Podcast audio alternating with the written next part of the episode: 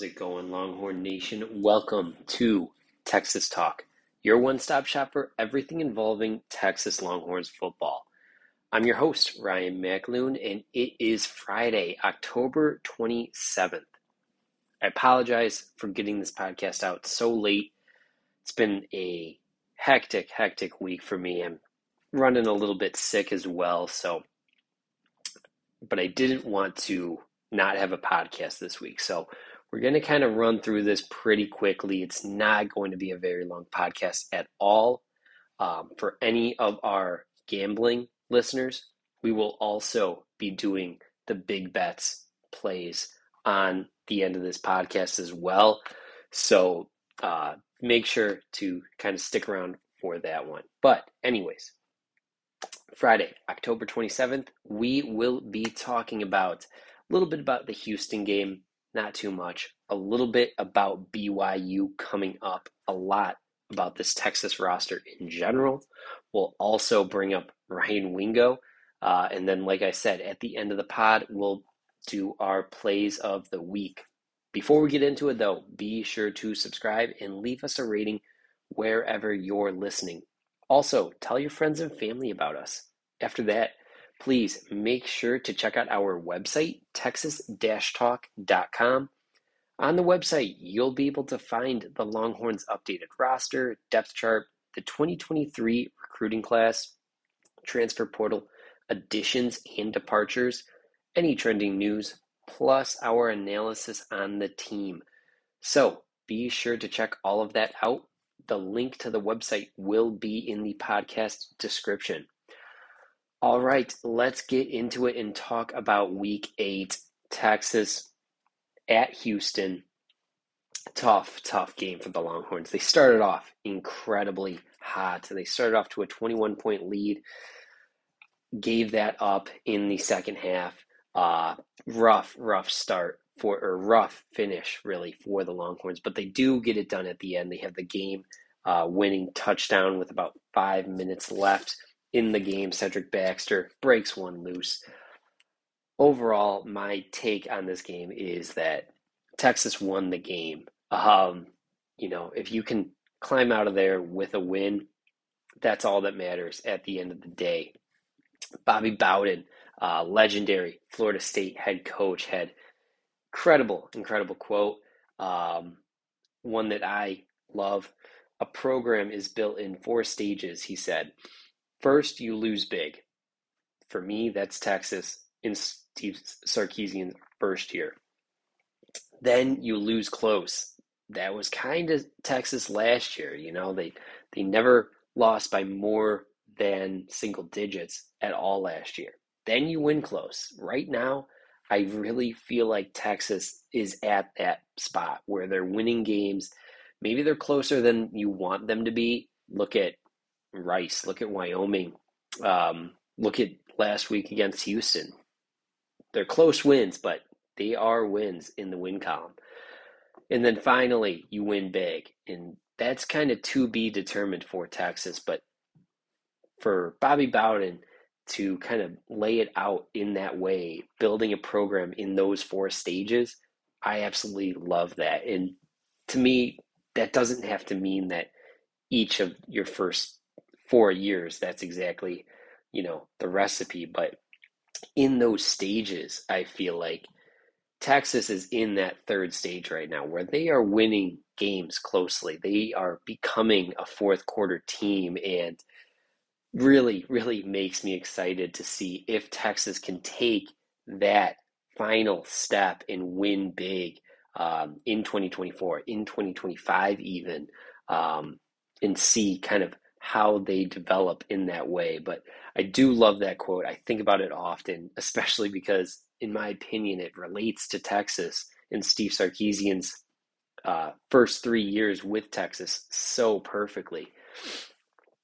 That's kind of what I took away from this Houston game, though, is Texas survived. They won. Um, obviously, you don't apologize for any of your wins.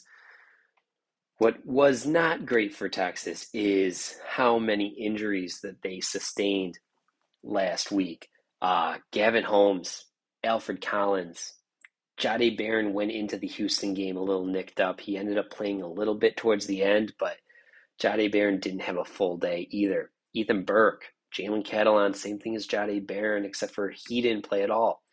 And most notably, of course, Quinn Ewers uh, out. Right now, he's week to week.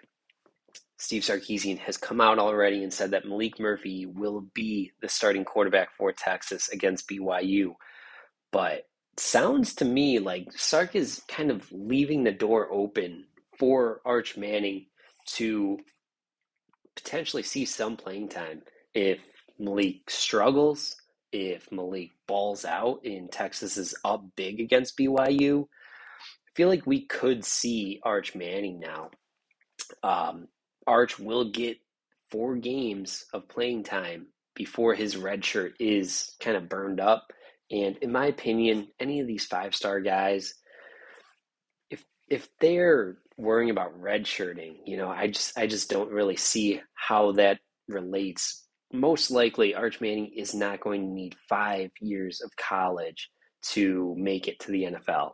You know, mostly these guys just need one or two. Well, one is a little bit of an exception, but usually two, maybe three years of starting experience. Obviously, the more starting experience, the better. But most NFL teams, if you're that talented, they will take you with only one year of starting experience. Look at Joe Burrow, for example, goes number one overall, only started one year. Now, it was a very special year he had at LSU, but I'm sure if you go down the list, there's a few examples of players just playing and starting one full season and still being first round draft picks. All that said, I don't think the red shirt is that big of a deal for Arch, but obviously it's always good to have it in your back pocket. You don't want to just burn it up for no reason whatsoever. I talked about uh, Maalik uh, Murphy a little bit. I feel like Maalik, uh, I keep wanting to say Malik Muhammad, the Texas cornerback right now, but Maalik Murphy, I feel like he is going to come in and play really, really well with this Texas offense. These this Texas offense has so many weapons. You have two phenomenal running backs right now in Jonathan Brooks and now Cedric Baxter is looking really, really good and kind of looking like why he was the starter heading into week one. Um, a little bit more healthy than he's been all year long. Next up, we have the wide receivers Xavier Worthy, Adonai Mitchell, Jordan Whittington, and that's without even playing much of Johntay Cook, Isaiah Neyor, Casey Cain, DeAndre Moore. There are so many weapons in that wide receiver room. Finally, tight ends. I didn't mention him, but Tavian Sanders also nicked up right now. Not sure. I'm pretty sure he's going to play. Not sure how healthy he is though right now. But you still have Gunnar Helm, who's been a really, really solid option as well. Malik Muhammad or Maalik Murphy. I'm sorry, I keep doing that. Maalik Murphy has so many weapons at his disposal uh, right now as the starter. Feel like he's going to perform well because he's been in this Steve Sarkisian system now a full year and a half. Um, and I feel like he's just got to be a ball distributor right now. He doesn't have to make incredible, incredible plays. He's capable of it. He has probably the best arm in this Texas quarterback room, which is, you know, boasting Quinn Ewers, who was the highest rated quarterback prospect ever, uh, tied with uh, Vince Young, and then Arch Manning, probably the most highly notable uh, recruit ever in the history of recruiting. Arch Manning is probably the most highly sought after recruit ever. Um, with those two guys, Maalik Murphy still has the most talented arm in this room in terms of arm strength and just being able to throw the ball on an ice rope, right? It is incredible how strong this guy's arm is just an absolute rocket launcher. Does that play well for Texas to be maybe even more explosive than they've been with Quinn Ewers? I'm not sure about that. A strong arm doesn't always mean that he has the deep ball. Now, in the spring, we saw that Maalik, Mur- uh, Maalik Murphy did have that deep ball, and he is able to be a threat, uh, you know, 20 plus yards down the field. Is that going to translate into real game live action? I don't know. And it's honestly just great for Texas that BYU is their first is Maalik Murphy's first game in action because BYU they're a really good home team, but on the road they're just a completely completely different team. Home field advantage is a real thing, especially in college football. BYU takes full advantage of that. So do we when we bet them. Um, but on the road, they're just not a very talented team. They're lacking those athletes that Texas does have on the perimeter, along the offensive and defensive lines, even. Maalik Murphy should and could exploit these B, uh, BYU defensive backs with the crazy amount of weapons that Texas has. I'm kind of hoping that Steve Sarkisian allows him to do that a little bit, get him comfortable because – the week after, we are playing Kansas State, and although I think Texas matches up incredibly, incredibly well with Kansas State this year, I think that's still going to be a really tough game, and Murphy is going to have to be ready to play and you know be a competent starter and make some plays by himself with using just his arm or even just his legs. He's not much of a runner. But honestly, neither is Quinn Ewers, and Quinn Ewers is running the ball pretty well himself this year. So maybe Murphy will kind of follow suit. And even though he's a pure pocket passer, he'll still be able to find some rush lanes um, and make the defense pay for not respecting him as a runner, kind of like Quinn Ewers has been doing so far this year. Now, if Murphy does struggle against BYU, what do we do then? Do we maybe see Arch in the second half? Do we potentially even just go to Arch for the Kansas State game um, without really seeing him in live action? I don't think so. I don't think that's the answer.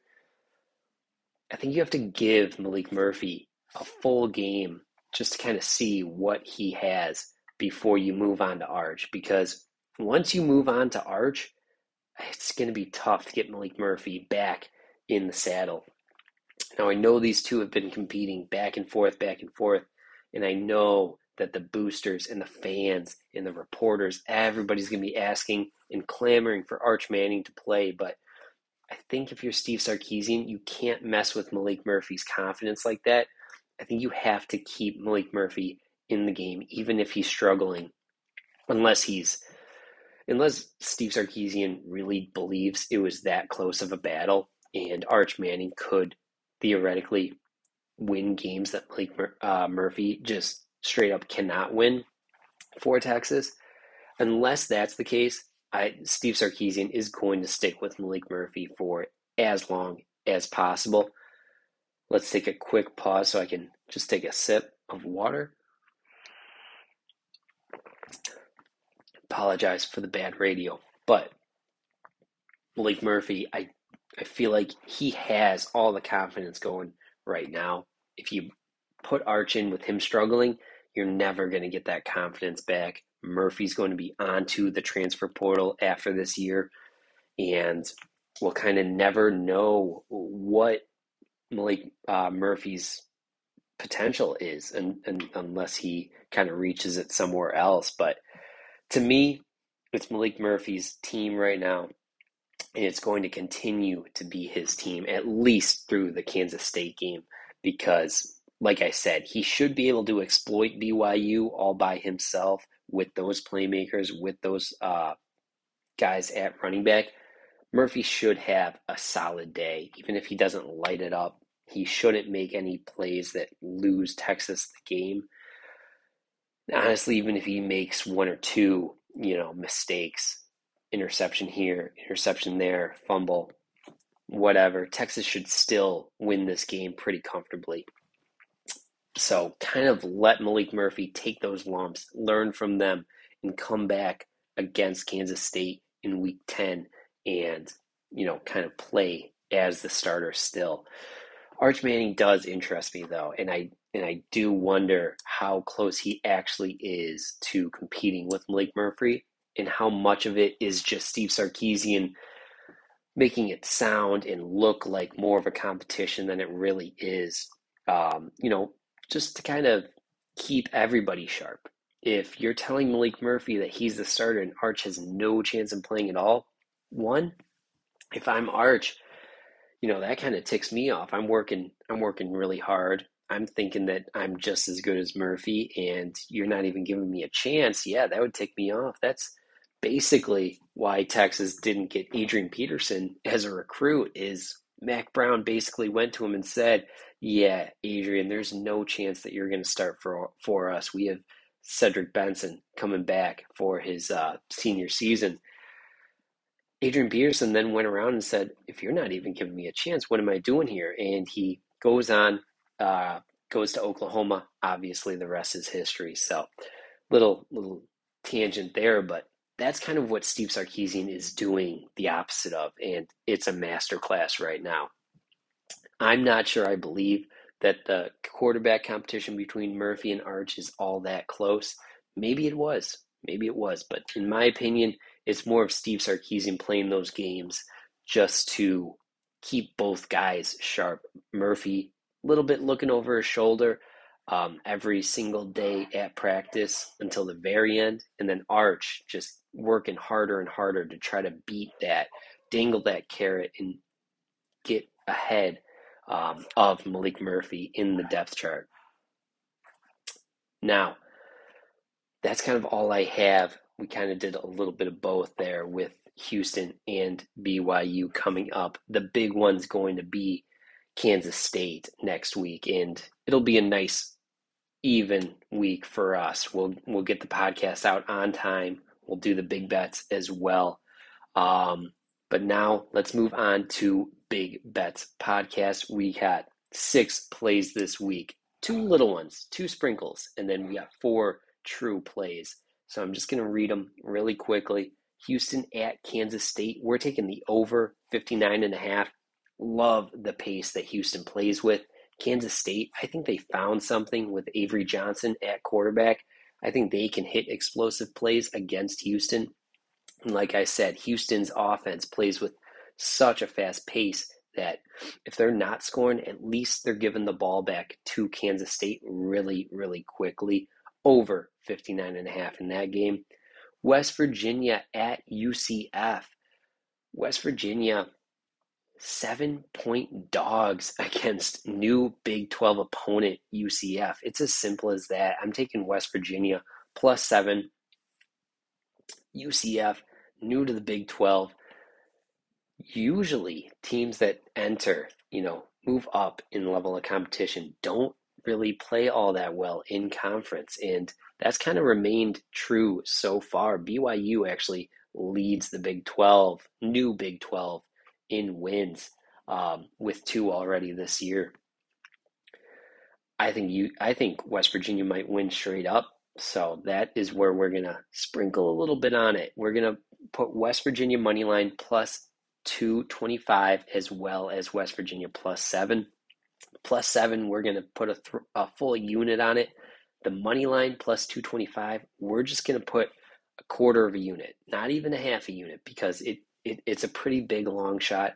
I don't want to tie up that much money on it, but quarter of a unit, we'll get back um, a full or a half a unit in return. Pretty good investment there. I like it. Uh, next up, Oklahoma at Kansas. Oklahoma coming off a pretty big scare against UCF. They could have had another Big 12 win in their pocket if they would have pulled that upset. Gus Malzahn had an incredibly horrible two point play to end that Oklahoma game. Could have tied it up with it, but double pass, ugly, ugly play call there for from Gus Malzahn. Either way, Oklahoma does survive just like Texas did against Houston. Oklahoma now goes to Lawrence, Kansas. Kansas is plus 10 and a half, or I'm sorry, they're listed at plus nine and a half dogs at home Love the Jayhawks here. We're going to buy it though. We're going to buy a full point because it was honestly pretty cheap. Uh, at Barstool Sportsbook, you can get Kansas plus 10.5 at minus 125. Usually, you would have to, you know, buy a little bit more than that, but pretty good odds there. We're going to take it. Um, 10 is a key number, touchdown and a field goal with the extra point. We're going to take that. We're going to get over the key number even. Uh, Kansas plus 10 and a half. And let's also sprinkle Kansas money line. We could get it at plus 295 at DraftKings. We're going to just put a quarter of a unit on it again.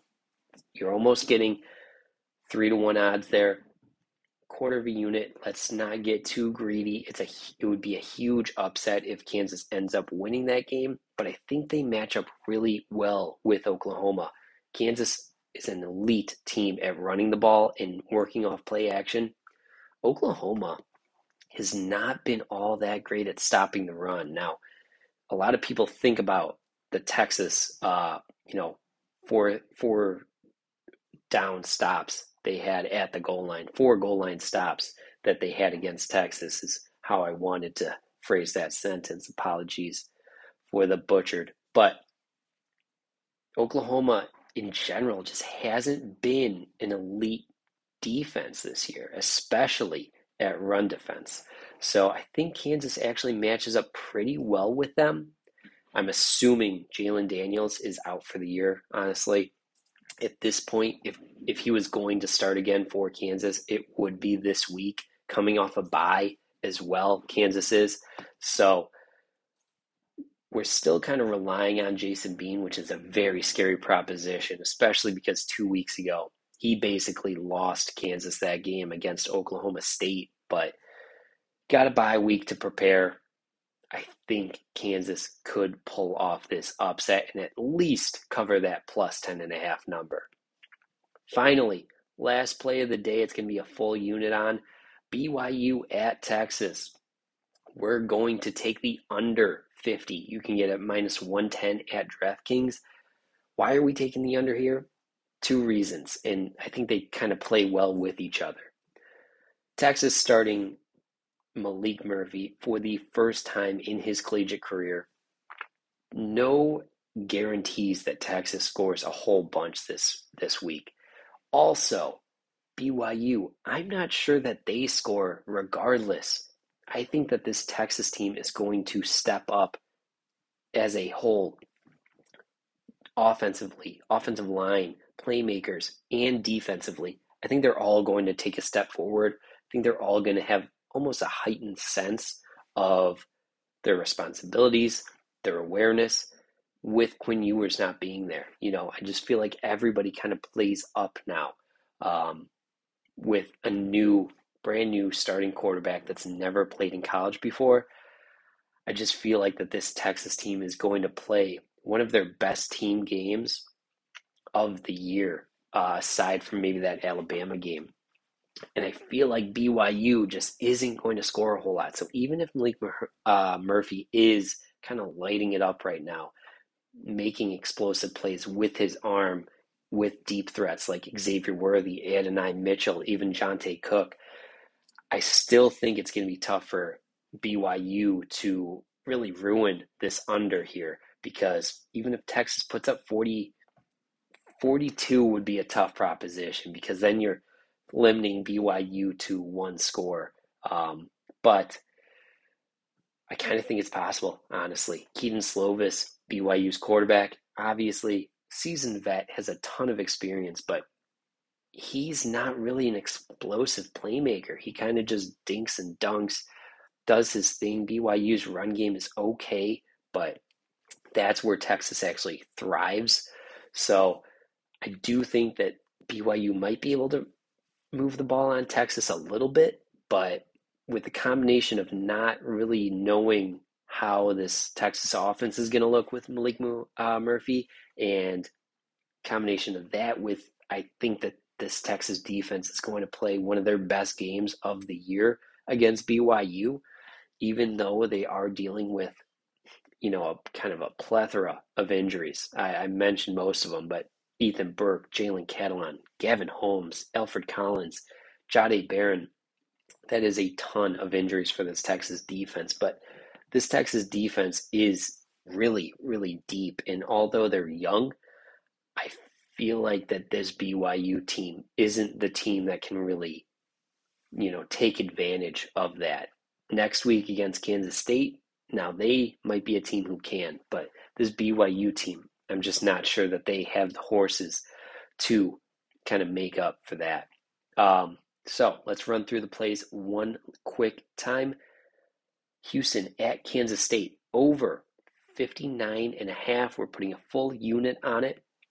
West Virginia at UCF. West Virginia plus seven, putting a full unit. Oklahoma at Kansas. Kansas plus 10 and a half, minus 125, putting a full unit. BYU at Texas under 50. And we're going to put a full unit on that as well. We're sprinkling in quarter of a unit each on West Virginia money line plus 225 and Kansas money line plus 295. That's kind of all I have for you guys this week. Again, apologies for getting this out to you all so late and kind of combining the Big Bets podcast with the main flagship podcast. But next week, we'll hopefully be back to normal, feeling a lot better than I was earlier this week. So uh, I thank you all for listening to this episode. If you enjoyed the podcast, learned something, or just want to support us at Texas Talk, please give us a rating on your podcast platform of choice and share us on your social networking site of choice. I will be back next week with the regular flagship podcast, probably coming out on Wednesday. And then later on that week, I will have a Big Bets podcast for you all by Friday. So thank you all for listening again. And as always, hook 'em.